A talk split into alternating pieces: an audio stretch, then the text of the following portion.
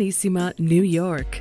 Your exotic skin, hair, and beauty source, and your one stop shop for all your natural and organic skin and hair care, featuring authentic organic Moroccan oil and prickly pear seed oil, and much more. Bringing you only the best, straight from the source, and proudly produced in the USA. So, what are you waiting for? Shop today at www.arganissima.com. Arganissima, New York. Your beauty is our duty. Arganissima, New York.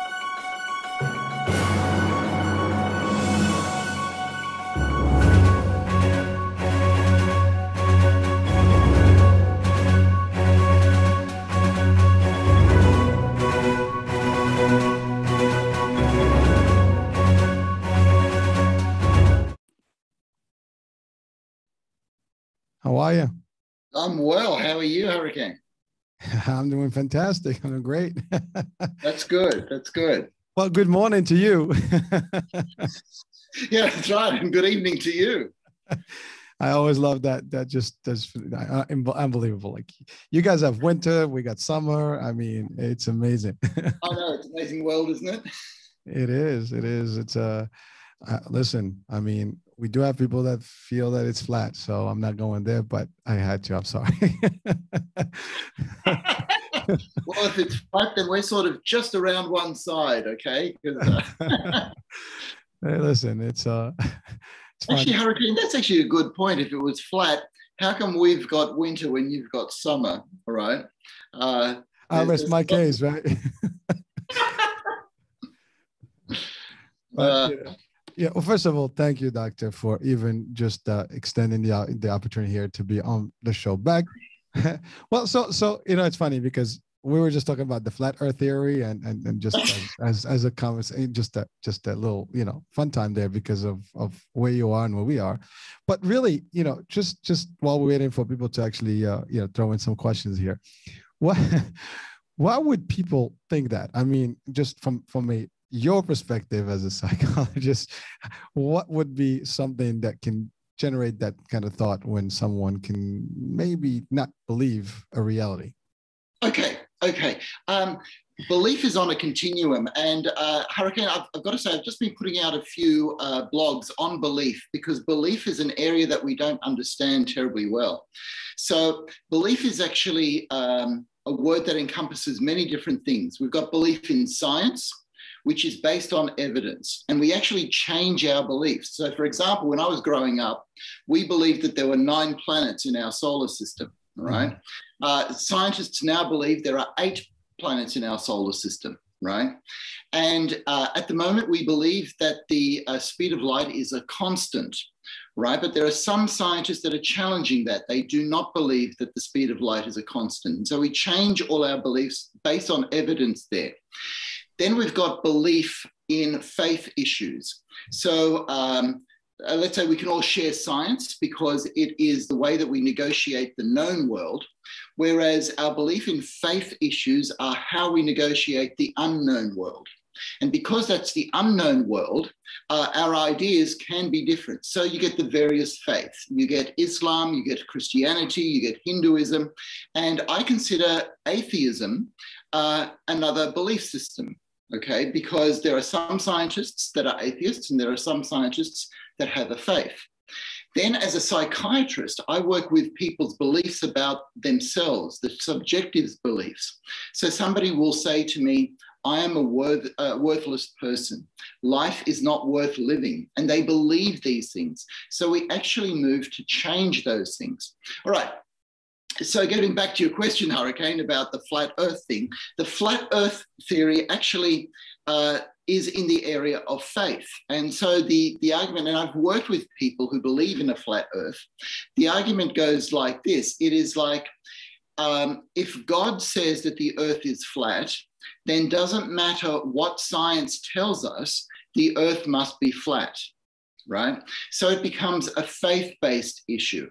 And uh, just as some people, let's say scientists, would uh, attack the idea that Jesus Christ uh, rose from the dead because that is without scientific bounds, all right, the flat Earth is a long way extension of that. Now, now the difference is that there are a lot of people who believe, because of their faith, that Jesus Christ rose from the dead, but there is only a small subculture of people that believe that the Earth is flat. So, so that's why science would tend to put um, things like the Earth being flat as a delusion because there's so much scientific evidence against it. Whereas people who believe that Jesus Christ rose from the dead are not delusional because that is part of a well worn uh, faith system. Sorry, Hurricane. I don't know if you wanted such a long answer, but I thought I'd give it complete. no, actually, it's very uh, it's very enlightening because uh, you you mentioned religion, and and it, it's it's amazing because not all religions believe that you know um, uh, like like for example in Islam and I think even Judaism, uh, the earth is not really flat. so so there are there's evidence in the textbook that that provides that you know the universe is is scientific and uh, you know it has metrics and then there's orbits and there's oh, yeah. all that. Yeah. Oh, so, yeah. so and I think even in, in in the Bible, I don't think it it has any indication that it's flat, but. Uh, again, it's a debatable. it's debatable. I'm not gonna. Well, well, well, actually, in in the Bible, there's there's the idea that there's a dome, all right. So which says that the Earth is sort of round. But in another place, uh, there is some reference to the four corners of the Earth, all right. And I think that's how people get to a flat Earth. I'm actually not sure on that. That's not my area, Hurricane. no, no. It was just interesting that he said that because, well, you know, science and religion are two components, I think, uh, or belief systems in, in a way, to your point. That, yeah, that's right. That, that we live with as humans. Uh, That's it's, right. either, it's either a combination of both or one or the other.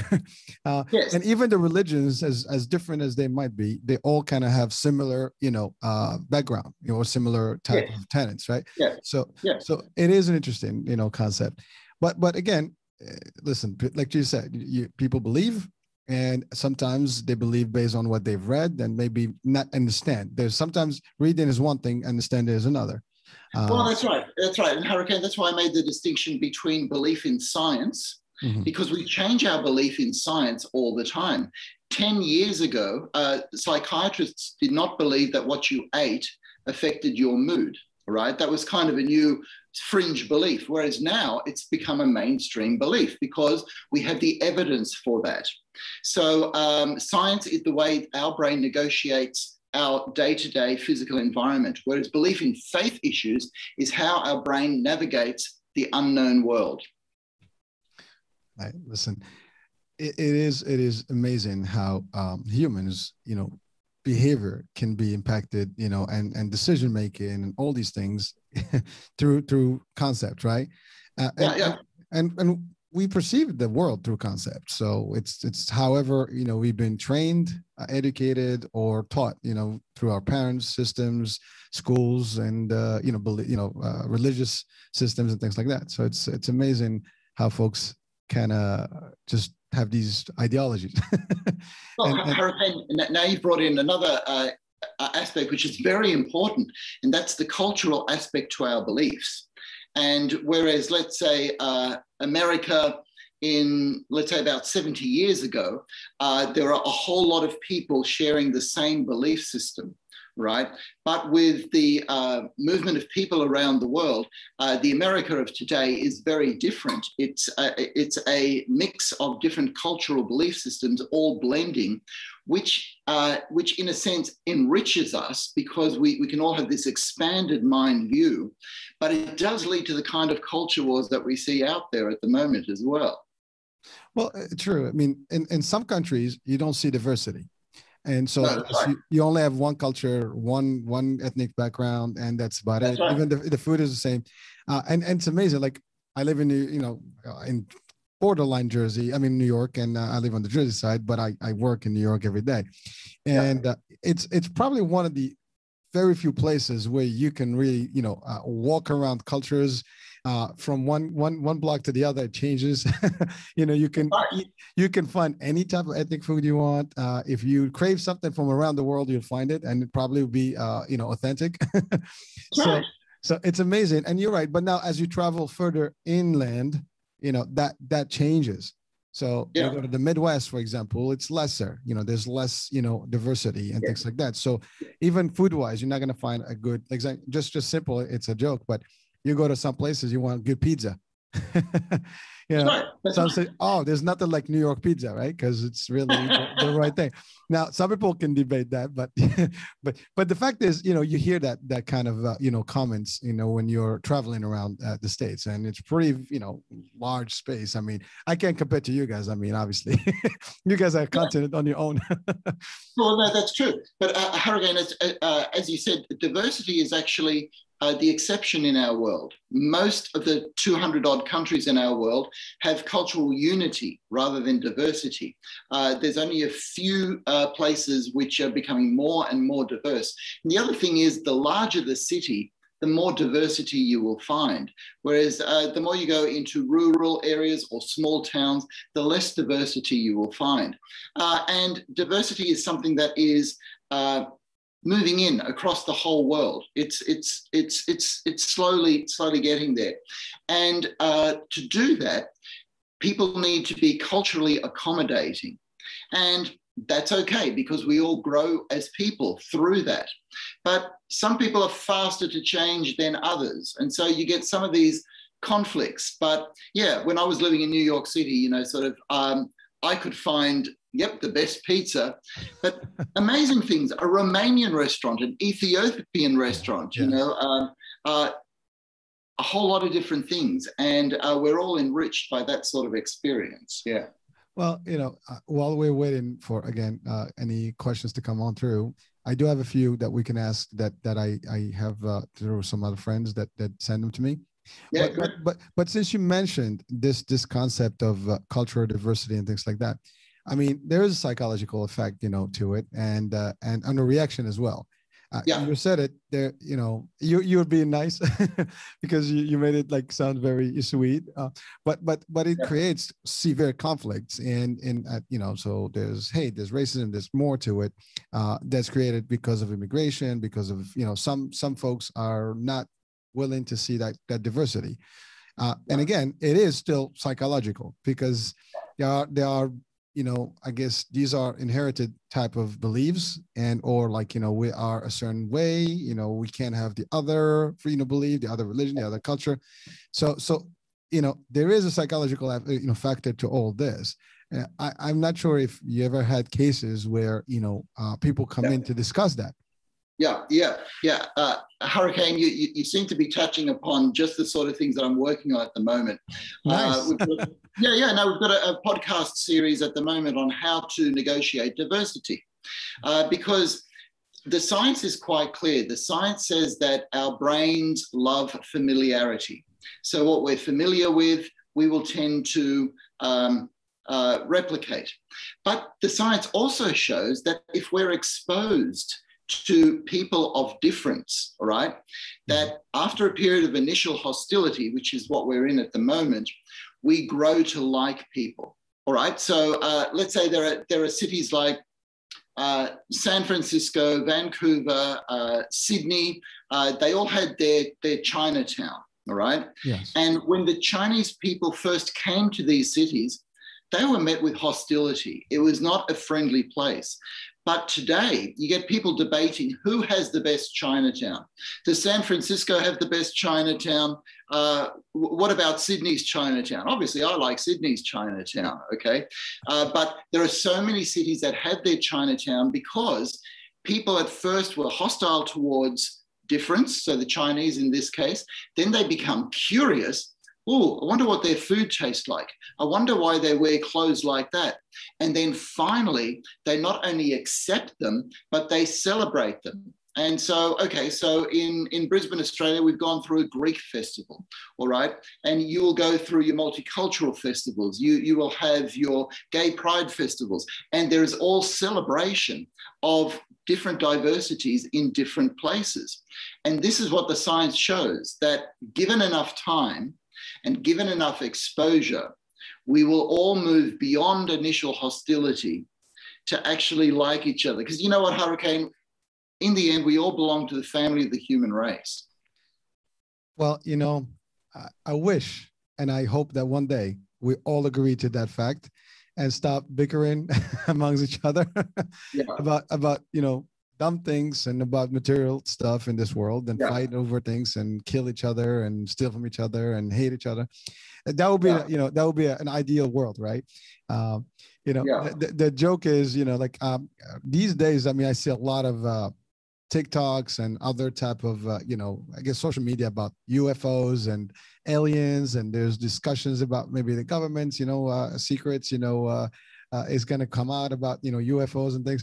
So you know what? I if that was true, I would like to have that happen just so we can all shut up and, and, agree and agree to one concept and, and and almost the concept of the movie Independence Day. So we all. Oh yeah, yeah, yeah. the amazing thing is if that we if we were actually um, uh, involved in a conflict with aliens from outer space we'd, we'd leave all our uh, culture wars and we would unite and say, hey, let's get together and defeat this common enemy, you know?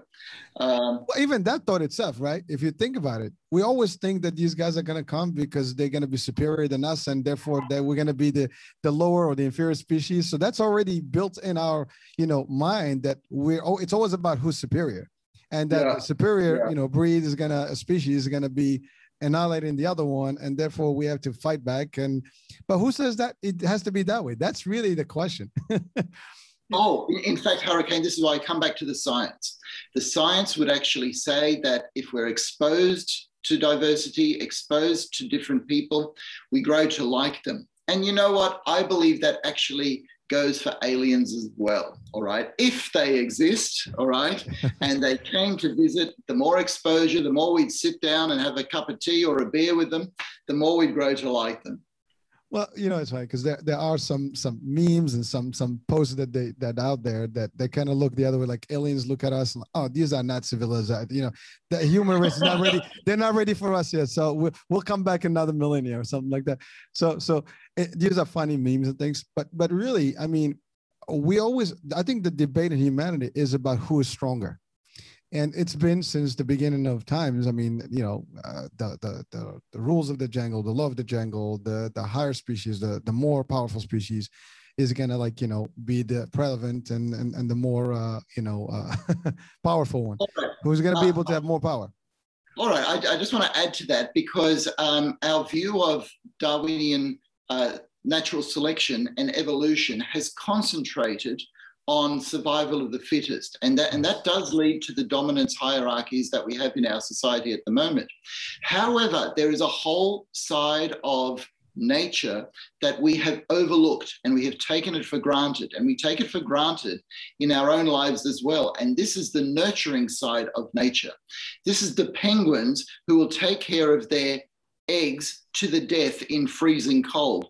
These are the plover birds that will attack anybody to protect their young.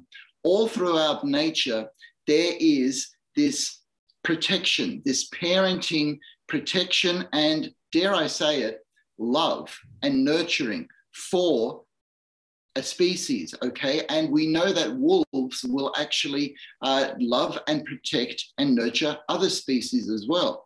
And we don't talk about that being uh, just as important in evolution, this nurturing aspect. If we didn't have a family structure, if we didn't have people to share our lives with, if we didn't love friends and get on with colleagues, all right, mm-hmm. our social hierarchy uh, structures would drive us to destruction. So there's a balance.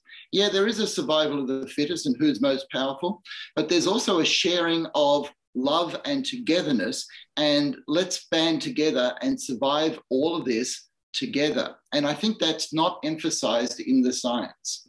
Well, so here's a question to that yeah. Why, why do we have to think about you know surviving it or or why we have to think about you know protection or you know who is going to beat who and and stuff like that? What drives that? What drives that? Okay. So uh, so the scientific point of view is that what drives all of that is what drives the brain. The brain is a uh, wonderful wonderful instrument if you like that helps survival right? Uh, its whole point is to learn from the past so we can create a better future so that we can survive whatever environment we happen to be in. So from that, there is this not only love of life, but a, a real thriving and a real lust for life. Okay. I want to be alive. And basically, everything that lives wants to live to the fullest.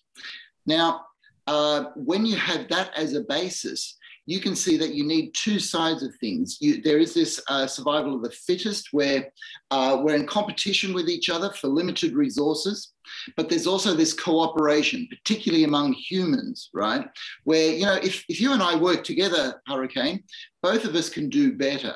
And we're in a situation globally where if the whole world could actually learn to pool its resources and do things together, right? That we could actually survive things like pandemics, climate change catastrophes, what, what, whatever else. If we actually pool our resources together, we could survive too. And that's scientific. That's actually part of evolutionary theory.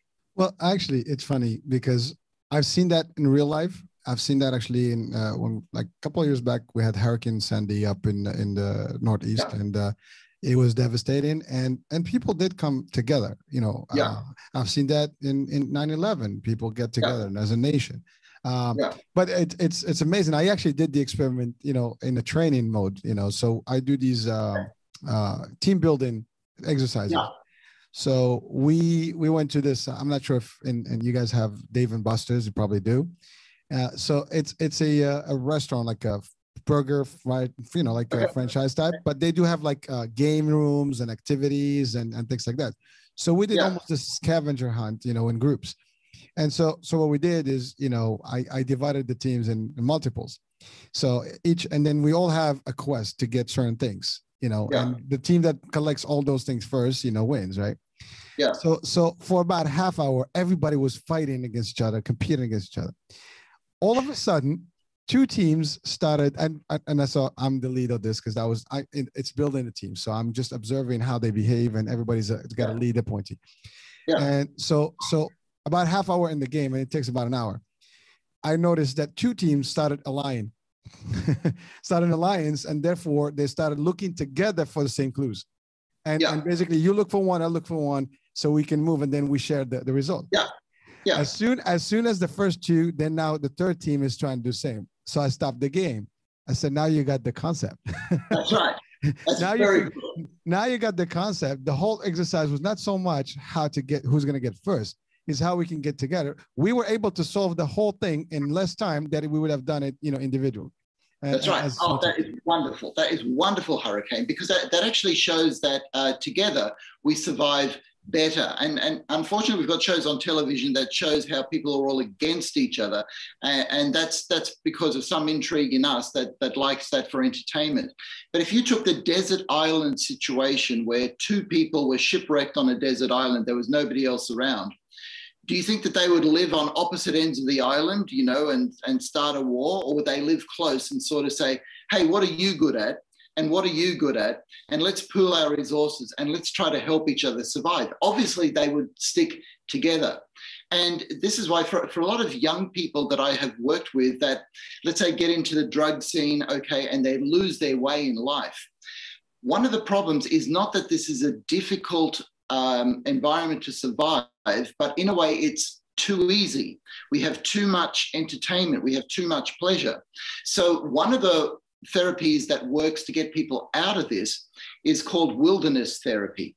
So you imagine these young males, 16 to 18, they go out into the outback and they learn abseiling, they learn camping skills, they learn swimming skills, they learn fishing skills, they learn to survive in the bush.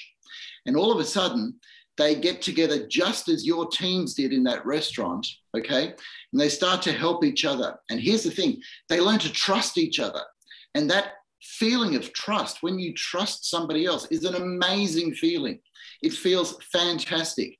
And because when you're, let's say, abseiling, somebody else has got the ropes for you, you have to trust your life to somebody else. And that feeling of trust becomes such a beautiful feeling that they go back into society and they want to make connections with people. All right. They don't want to just sit at home and play games because they want that feeling of trust. And so any job that you get, you start to have that feeling of trust.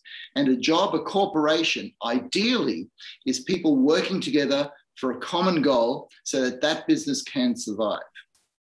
Well, let's talk about that. I mean, the world we live in today, I mean, we have countries, we have states, we have territories, and multiple countries, right? Everywhere there's that kind of thing. Uh, yeah. And you'll find within the same country some sort of division still. Uh, yeah. the, the northerners, the southerners, the, you know, the the westerners, the easterners, and you know, uh, the, the, they have this, that, but but it's so funny because we're talking world resources. Like even today, you know, we have over seven billion people on this planet, right? And there are people that would argue that you know we are depleting resources and uh, there's too many of us, and uh, there's got to be a solution for that. But yeah. there's the, the Earth still has a lot to produce, and you know we can work together towards it. But then there's yeah. the the factor that you have people who have uh, the wealth part, right? So there's the wealth part, right? I got a lot of wealth. I might not even be able to count how much money I have yet. I'm not contributing contributing to to anything with it, right? There yeah. are people that that literally, even if they wanted to spend all their money, they can't. Just physically, they can't. There's just too much of it, right? Yeah. And and and some of that percentage of that can actually resolve a lot of issues out there. And there's yeah. I've I've read a lot of I've studied a lot of stuff about that where people uh there was, I think, a, a study where it showed even if you give everybody the same exact, exact amount of money, uh, a group, the majority will deplete that money, and only the few will actually reinvest it and and make gain again and, and profit and make you know become rich again, even yeah. if it's not a standpoint. So so why why is that possible? I mean, how is that even you know comprehensible? Uh, because I mean, from from a psychological you know, uh, perspective, you know, is there a driver? Is that the same base that we talked about in terms of humanity or evolution, just how we perceive the world? Uh, yeah, um, Hurricane. The mind is an amazing place, and it is so vast and so complex that we do not understand it fully yet right? So let's say uh, from my tradition, the psychiatric tradition, uh, we looked to uh, two different things that, that drove us at first, okay? And one was actually aggressive, competitive drives, and the other one was actually loving, creative drives, okay? And since that time, uh, psychiatric theorists have postulated a whole lot of different drives, okay?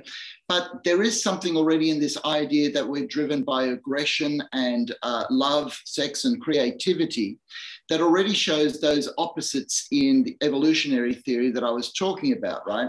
The aggressive drive is that survival of the fittest, right? And unfortunately, one of the side effects of having a society as we do today based on money is you can count money and you can see who's doing better.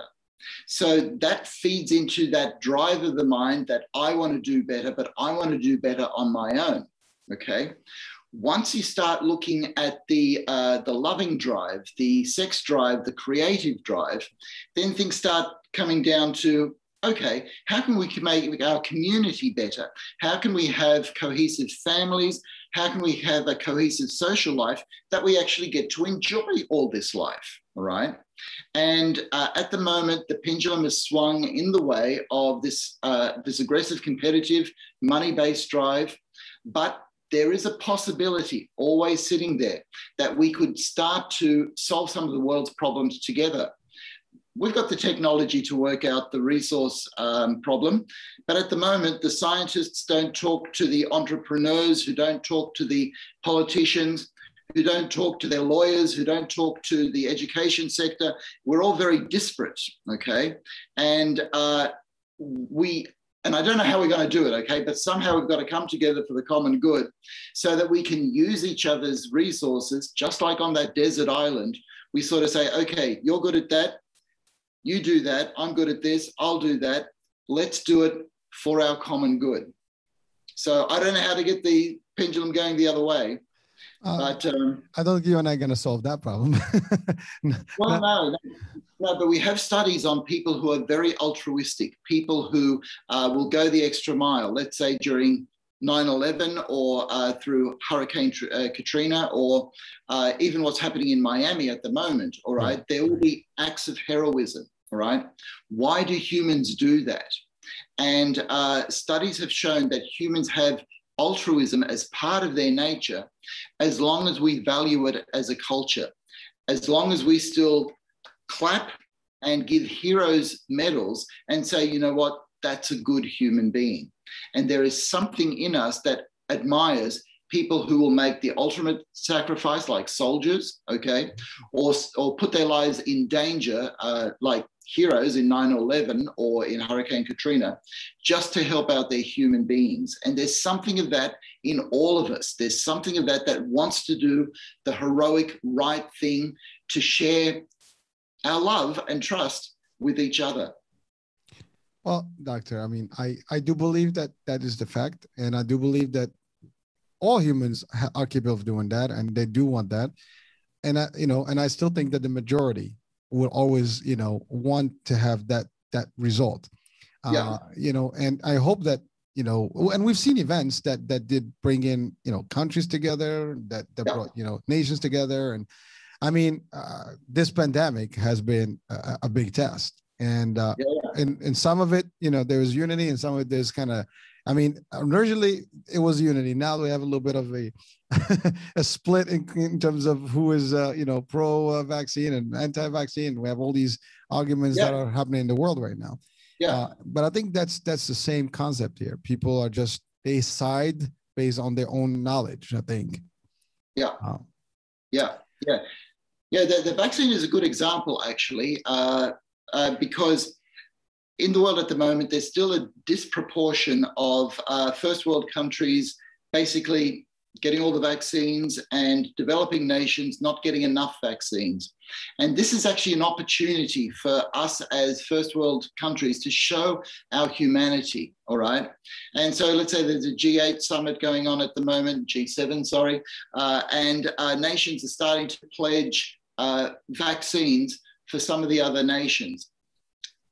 But we actually need more, all right? We, we actually need to sort of show, that we're here to share our resources as well as create our wealth. And look, I don't know how we're going to do that, right? well, listen, I mean, uh, more discussion, you know, more people getting positive, you know, energy, and more people, yeah. you know, really learning how to to to cope better, you know, in this world. And uh, we listen i i have this very simple principle right we all come to this world and we shall all depart from this world.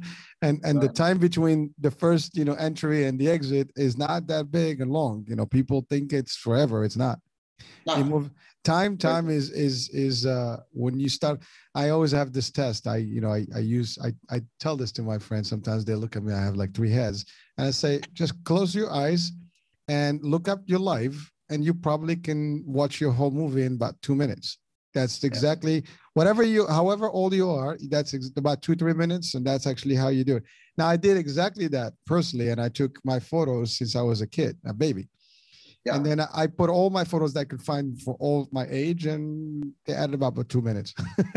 and then, and, and literally, and, and then when I started actually just as you see the photos, you kind of get remnants on those moments, and uh, you know it comes back but really I was able to see pretty much all my lifetime, you know, and yeah. I, that was yeah. about I was maybe four seven at the time, and I yeah. see that, that was about two minutes worth. So it gave me a whole different perspective about life because, hey, uh, you know, before you know it, it's uh, it's uh, it's gone. Or even if it's not gone, before you know it, your health is not the same. Your your abilities are not the same.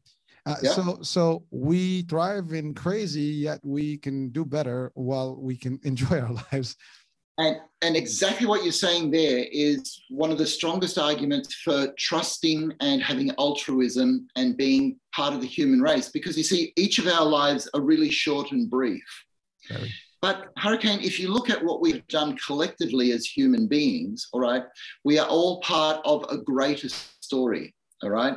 Now, we all don't have to be brilliant, but we all contribute just a little bit to this great story right? Mm-hmm. And so you get this idea of the balance between the individual, because we all want to have good individual lives, but our uh, we're part of a collective. We're part of a bigger story. And uh, that's what we need to emphasize at the moment that we will all feel that we have greater worth, in a sense, when we can be part of the bigger family of the human race. And so if everybody looks at their own life in two minutes, but if you project yourself as part of the human race in 500 years' time, how would we like people to remember people of the early 21st century? What do we still need to get right? Okay. And then individually, we can all strive to be part of something that is collectively uh, such that people in 500 years' time, they will go, you know what? They did this and this wrong, but then they did this. Okay. And we got to applaud that. That's what would really make us feel good beyond our two minutes. All right. I know we won't be around to share it, but we will have added to a good story. Well, that's legacy, right? That's that's, that's actually legacy. That's that, right. That's what I mean. Look, we look at arts, we look at you know science, we look at technology, and we go back to the source. The first people that actually designed things, invented things, right? That yeah. that came up with mathematical equations and things like that. Uh, and they left something behind that the world speaks of today and those yeah. are the basis of our growth and evolution and and technology yeah. and all that and but you're right but those are a few the, the thing is that each and every one can do we can do all that good stuff. We we all can we can all live a good you know thing. And on the flip side we look back in history and see all the the tyranny and and the destruction and some of these folks that that did really horrible genocides and things like that. And yeah. they live they're gone but you know all they left is is chaos and and people don't like them. They don't speak well about them. And that's you uh-huh. know so so really your legacy can be good or bad but yeah. There's a good chance to your point if we all focused on building a better future for the next generations i sometimes i joke with my kids and i say i feel bad for you guys and your kids because this world is going bad. And and you know and i i feel bad literally because i know you know it's just things are not getting easier. Uh, maybe no, technology no, they're not. But uh, and there are a lot of young people in particular that are despairing because they're looking at all the collective problems that we have, mm. and as an individual, we all seem so small. Right. So the question comes: What can I do? How do I matter? But here's the thing: if we all strive to do the best in our individual lives, in our individual calling, right? All of that collectively will then be able to contribute to a collectively better future. So, the way that we can all improve the world is next time you meet somebody else, just improve your interaction with them. Just do your job a little bit better. Just see if you can strive just a little bit more making a whole lot of small differences collectively will get us out of this mess. Because hurricane, you, you know that, there are some parts of the world that are heading towards war. All right. Yes. Okay. Now that's crazy because at the end of World War II, all the young people said, "Never again. We're not going to let this happen again. This was awful." All right. But unfortunately, we forget. Right. So, if through education and communication we can remember, never again, perhaps we can go into a better direction. Amen to that. well, listen, I mean, listen, I can I can say amen to that. That's great, but also I can act to that. And yeah. I, I think I think from this platform and and, and from your message, uh, that's where we need to be. Each and every yeah. one of us is responsible for for making that change. And yeah. you said it just just one piece at a time. Each one of them can contribute. We can make the world a better place. And uh, I mean, right. we're talking about environment. We're talking about you're talking about war. You know, yeah. I mean, listen. You're obviously not going to allow a nation or, or or party to to to do bad to you, right?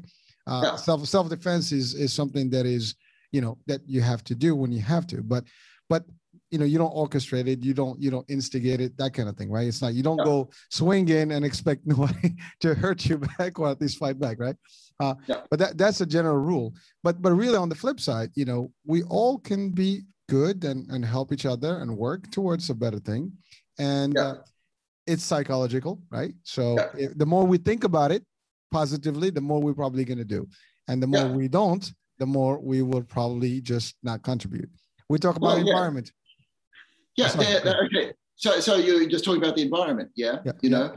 Yeah. Okay, so uh, let's say somebody, uh, uh, science calculates that we've got to plant a billion trees, all right?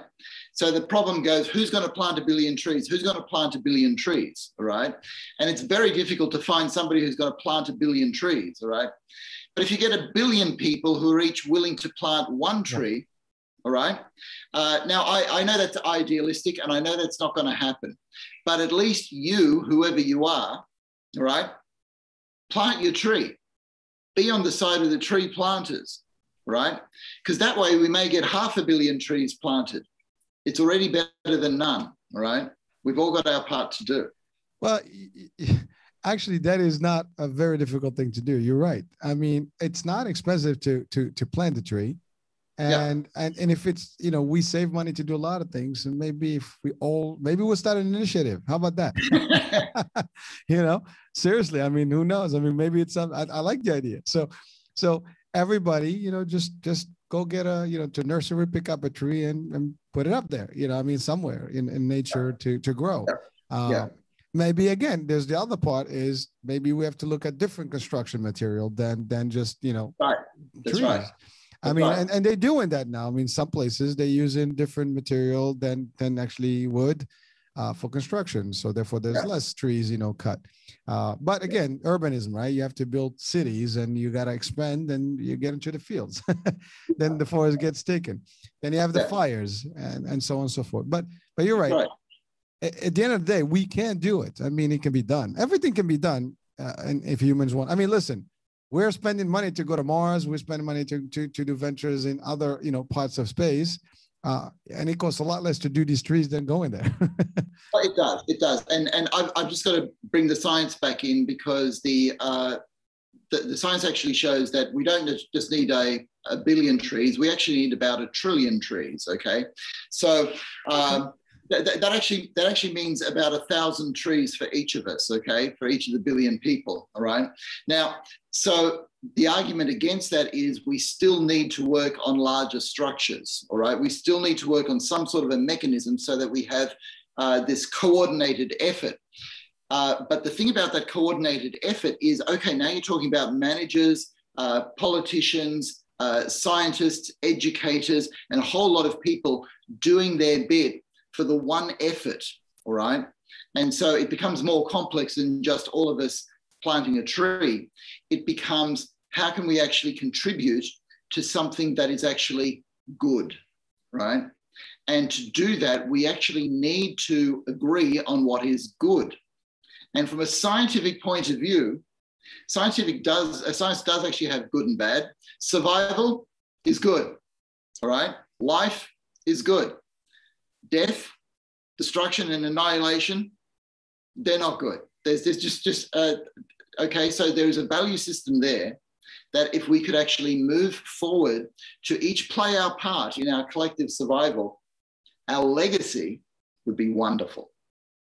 Well, listen, I mean, uh, I hope shows like this, your podcast, uh, you know, your the work you do out there, and there's so many other people that are out there trying to, to to, to send these messages out there and feed in, you know, the positivity to the world. Uh, you know, eventually, I mean, there are people that will. It's it can get contagious enough to get momentum, and hopefully, we can get some some stuff. Now, ultimately, trillion trees is, is a big number, but but even with but even with that, I mean, you can do a thousand trees if you want. I mean, right. you know, uh, in, in a lifetime you can do it. I mean, if you do a, a tree, I mean, uh, what is it, 365 days a year? I mean, you could do every other once once every 10 days. You can do three three trees a month. I mean, in a lifetime you can do it. I mean, there's so many, and that's one billion people. We have seven billion plus, so we can actually yeah. still do better. Yeah. And, and you're right. If you reduce the footprint, that's that will work. I mean, there's so many ways we can do things. Sorry. Yes, that's right. That's right. In, in fact, let, us face it, we're not going to get a billion people out there planting a tree each, okay? But you, are putting on this podcast. We're having this conversation. Hopefully, out there, somewhere in your listening audience, there's a person who says, I know how to organize tree planting. I could be part of that, right? Mm-hmm. And we could give them just the spark that they need to organize a certain business and do it and even make money out of it. Okay, somebody else could be listening and say, oh, is Dr. Heim right on the science there? I'm not sure. So they look on the science and they say, oh, yeah, he was right here, but he was wrong there. And all of a sudden they're sparked to sort of say, now I'm going to get this information out there of what needs to be done. And that then causes a chain to somebody else that says, you know what? I can do that and we can actually make money out of that. Okay. Then by doing these things, we can start a chain reaction from our podcast here to something that can actually start the momentum. I mean, there are car manufacturers now that are saying, all right, no more petrol engine cars. We're just going completely electric, or we're going completely hydrogen. We're going to go Denmark or some one of the countries, uh, Scandinavia. Yeah, yeah, Volvo, Volvo in Volvo. Sweden. Yeah, yeah, yeah, yeah, yeah. Yeah, yeah that's uh, right. They, they want everything to be, you know, electric. I think that's right. That's right. And they're figuring out that they can make money out of it. All right. That's the whole thing. There's a lot of money to be made. We can actually be more prosperous. But I'm going out of my area now, Hurricane. This is all economics and politics and manufacturing. Well, well, eh, but remember, so politics are, you know, based on humans. Humans yeah. are based on psychology. And yeah. so we're still in the same topic. yeah, yeah, yeah. Everything, so, so, yeah. Yeah, go on. Oh, it, it all it all relates back to the human brain, okay? And the human brain does strive for life and survival. And here's the thing: that's actually good, all right? It actually wants to be alive. So all of our activities going to science, manufacturing, politics, management, people interaction is all a result of us wanting to survive well together. So according to the science, if we work it out, all right, okay, we can get there. Well, I know we will.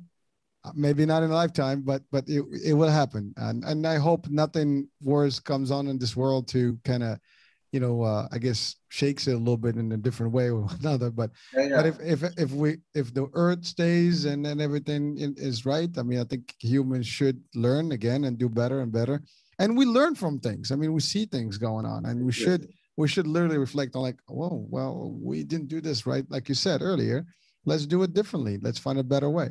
There's always a better way. There um, is. There is. There is. We can find it. So, so I know it's funny because you know this is supposed to be a Q and A question session.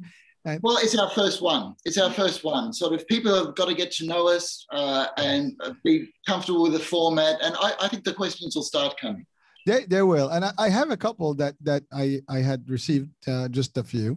Uh, we yeah. can at least for for their pleasure because they did send. oh, that's good. That's good. You know, uh, I was hoping that someone could call in right now and dial in. I mean, I have the number on the screen. So, uh, anyways, if you're listening, 848-482-8052, call in and uh, you can ask the question direct. But uh, we're we're we have about 10 minutes uh, left on the show. But so uh, one of the questions, and I'm not mentioning names, uh, just just the, the plain question. Someone uh, asked that you know, um, what is happening to me? I have little interest or pleasure in doing anything. Yeah, yeah. Okay, so, is that the question? Little pleasure. Well, yeah. the, the, just basically they just don't have any. They don't feel anything. They just have no pleasure doing anything. They just kind of like blah. It's nothing going on. I mean, that's the question. So it says. Yeah, yeah, yeah. No, that's uh, that's fine. This actually happens surprisingly often, Hurricane. And the strange thing is that somebody in an environment where there are a lot of pleasure devices and a lot of ways to get pleasure is actually feeling less pleasure than people who.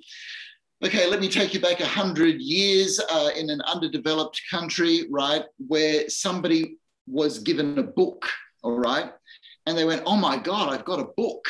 And they get so much pleasure out of this one book because their lives are devoid of a book, right? So, what I'm saying is the relative nature of pleasure. Pleasure in the brain is um, mediated by dopamine. But you see, we can get saturated with pleasure. And the best way to see this is actually drugs, all right? Uh, when you start taking a drug, all right, you will get a lot of pleasure. But then if you take the same amount of drug, it won't give you the same amount of pleasure. So you've got to take more. You've got to keep taking more of the drug to get the same amount of pleasure. This almost defines addiction. But what happens in the brain is our, uh, our, our dopamine receptors regulate depending on how much stimulation and pleasure there is. Hurricane, we live in a world where we're getting so much pleasure stimulating, particularly through our screens and movies. I mean, I was 11 years old before I saw my first movie in color, right? Uh, these days, people are watching two, three movies a week, all right? Which means their brain is getting saturated by pleasure and it doesn't become pleasurable anymore. Okay. Uh, and so uh, a lot of uh, young people in particular are in this situation that the person who's asked this question, how do I get pleasure? The whole thing is that we can't strive just for pleasure, right? Uh, because it gets saturated. And I talk about four brain chemicals uh, dopamine for pleasure, oxytocin for love, serotonin for feeling calm and comfortable, and endorphins for feeling together and belonging as part of the whole that we all need. And here's the thing when we get together with people, you will get a full gamut of those four brain chemicals, a full dose of dopamine, oxytocin, serotonin, and endorphins. And you will start to feel more pleasure because you're starting to enter the world of people where you're getting to know people. And you know what? Getting to know people is an unlimited game. It's, it's a game that we can play and get just get more and more. You can never get enough love all right? You can get never get enough sense of belonging. You can never get enough of that sense of comfort. But pleasure you can get too much pleasure.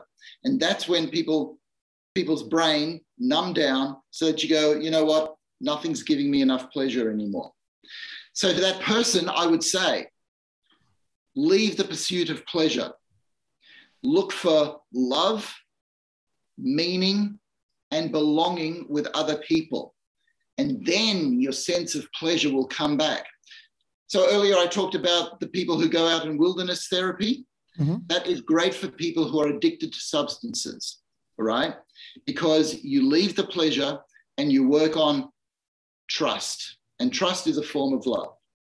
So I, I, I give long-winded answers, Hurricane, but you know. No, no. Listen, this is deep stuff. I'm, I'm, I'm, I'm absorbing. I'm taking it all in, and and and again, this is good because this is recorded as well, so people can see this over and over, and they can actually get from it. You know what I mean? So it's yeah. not so much just for the person who asked the question. I think this may be something that a lot of people will be asking themselves right now. oh, I look, I I feel it in my own life. All right. Um, uh, all of us surf the internet and listen to videos and ideas, and it gets to a stage where you go, "Oh, this is all too much. Why am I doing this?" You know. Uh, and it's because it's not connected with other people directly. And we need that people connection. We are social creatures as humans, you know. Well, we talked about that. I mean, you got to be involved, you got to be with people, touch, and, yeah.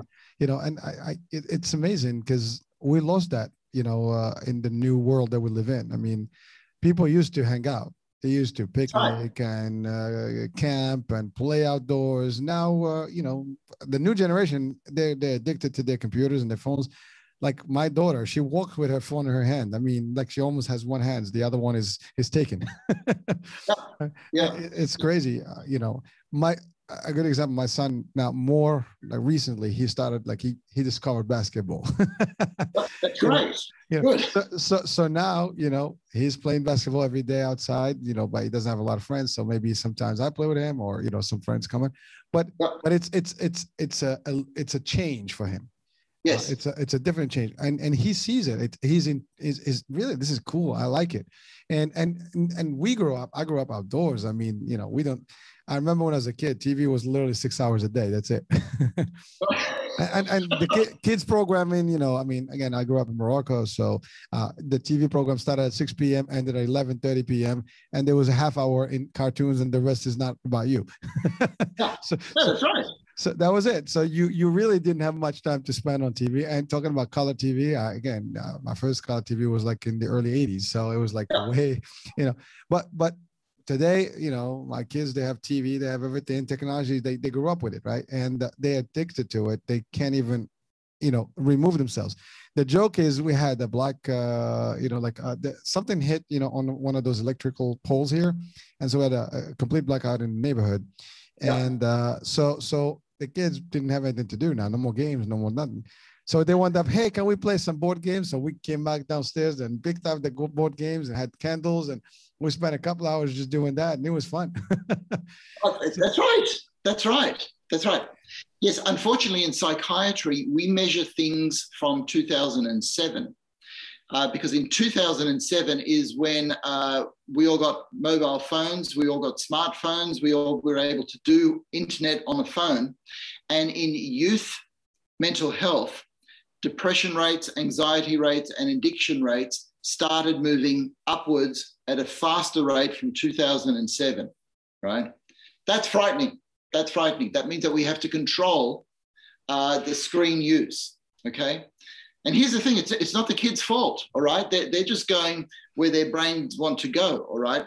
As a society, we need to recognize this and we need to value life without screens. And we don't know how to do it yet.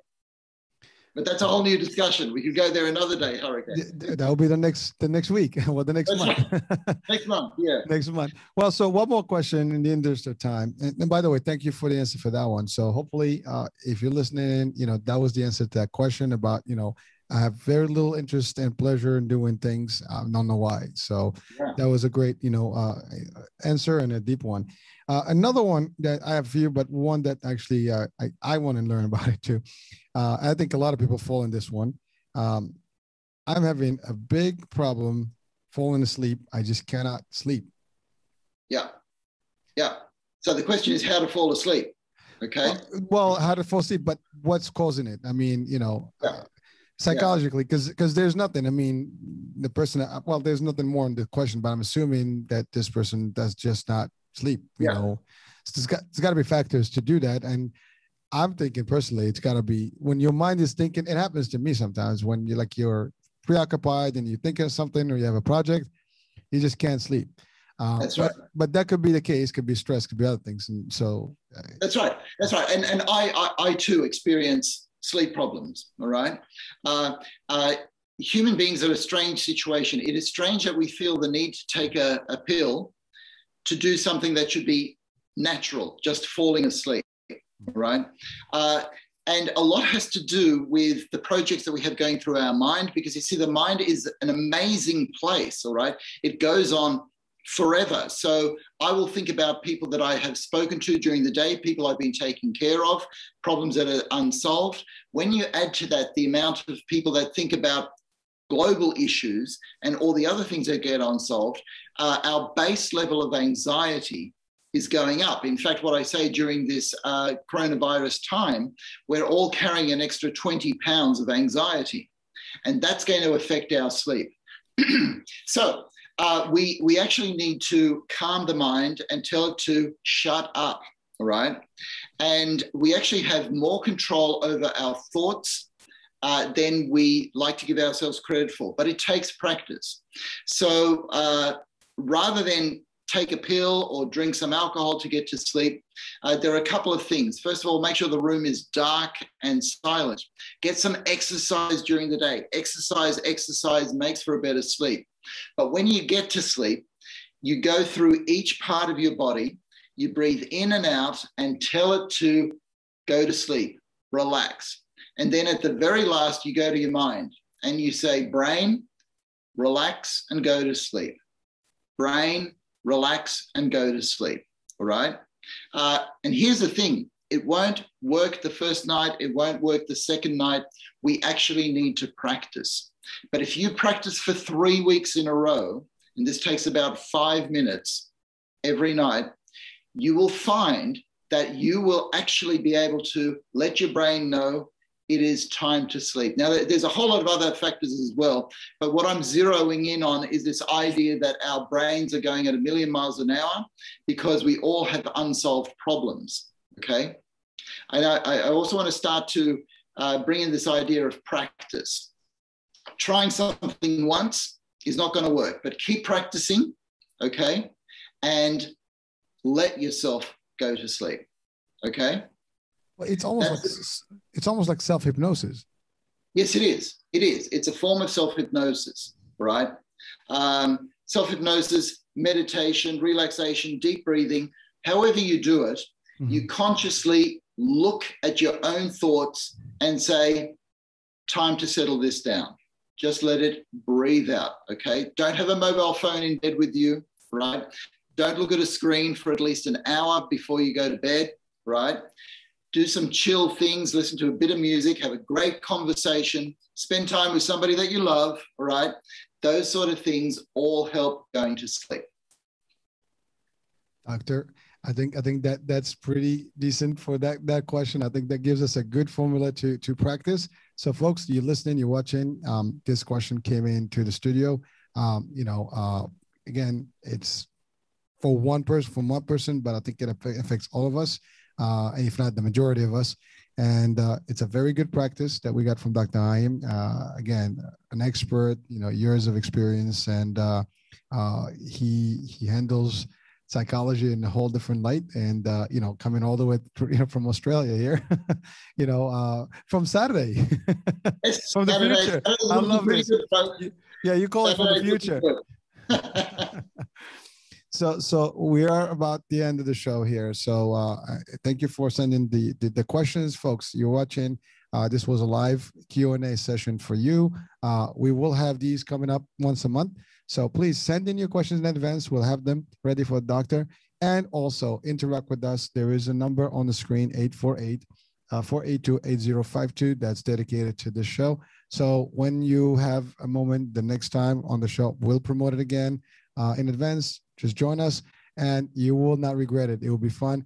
Uh, instead of me asking the question, it'll be your questions. It'll be even better. So, so uh, Dr. Heim is ready for that, and he has a lot to offer to us. So sorry.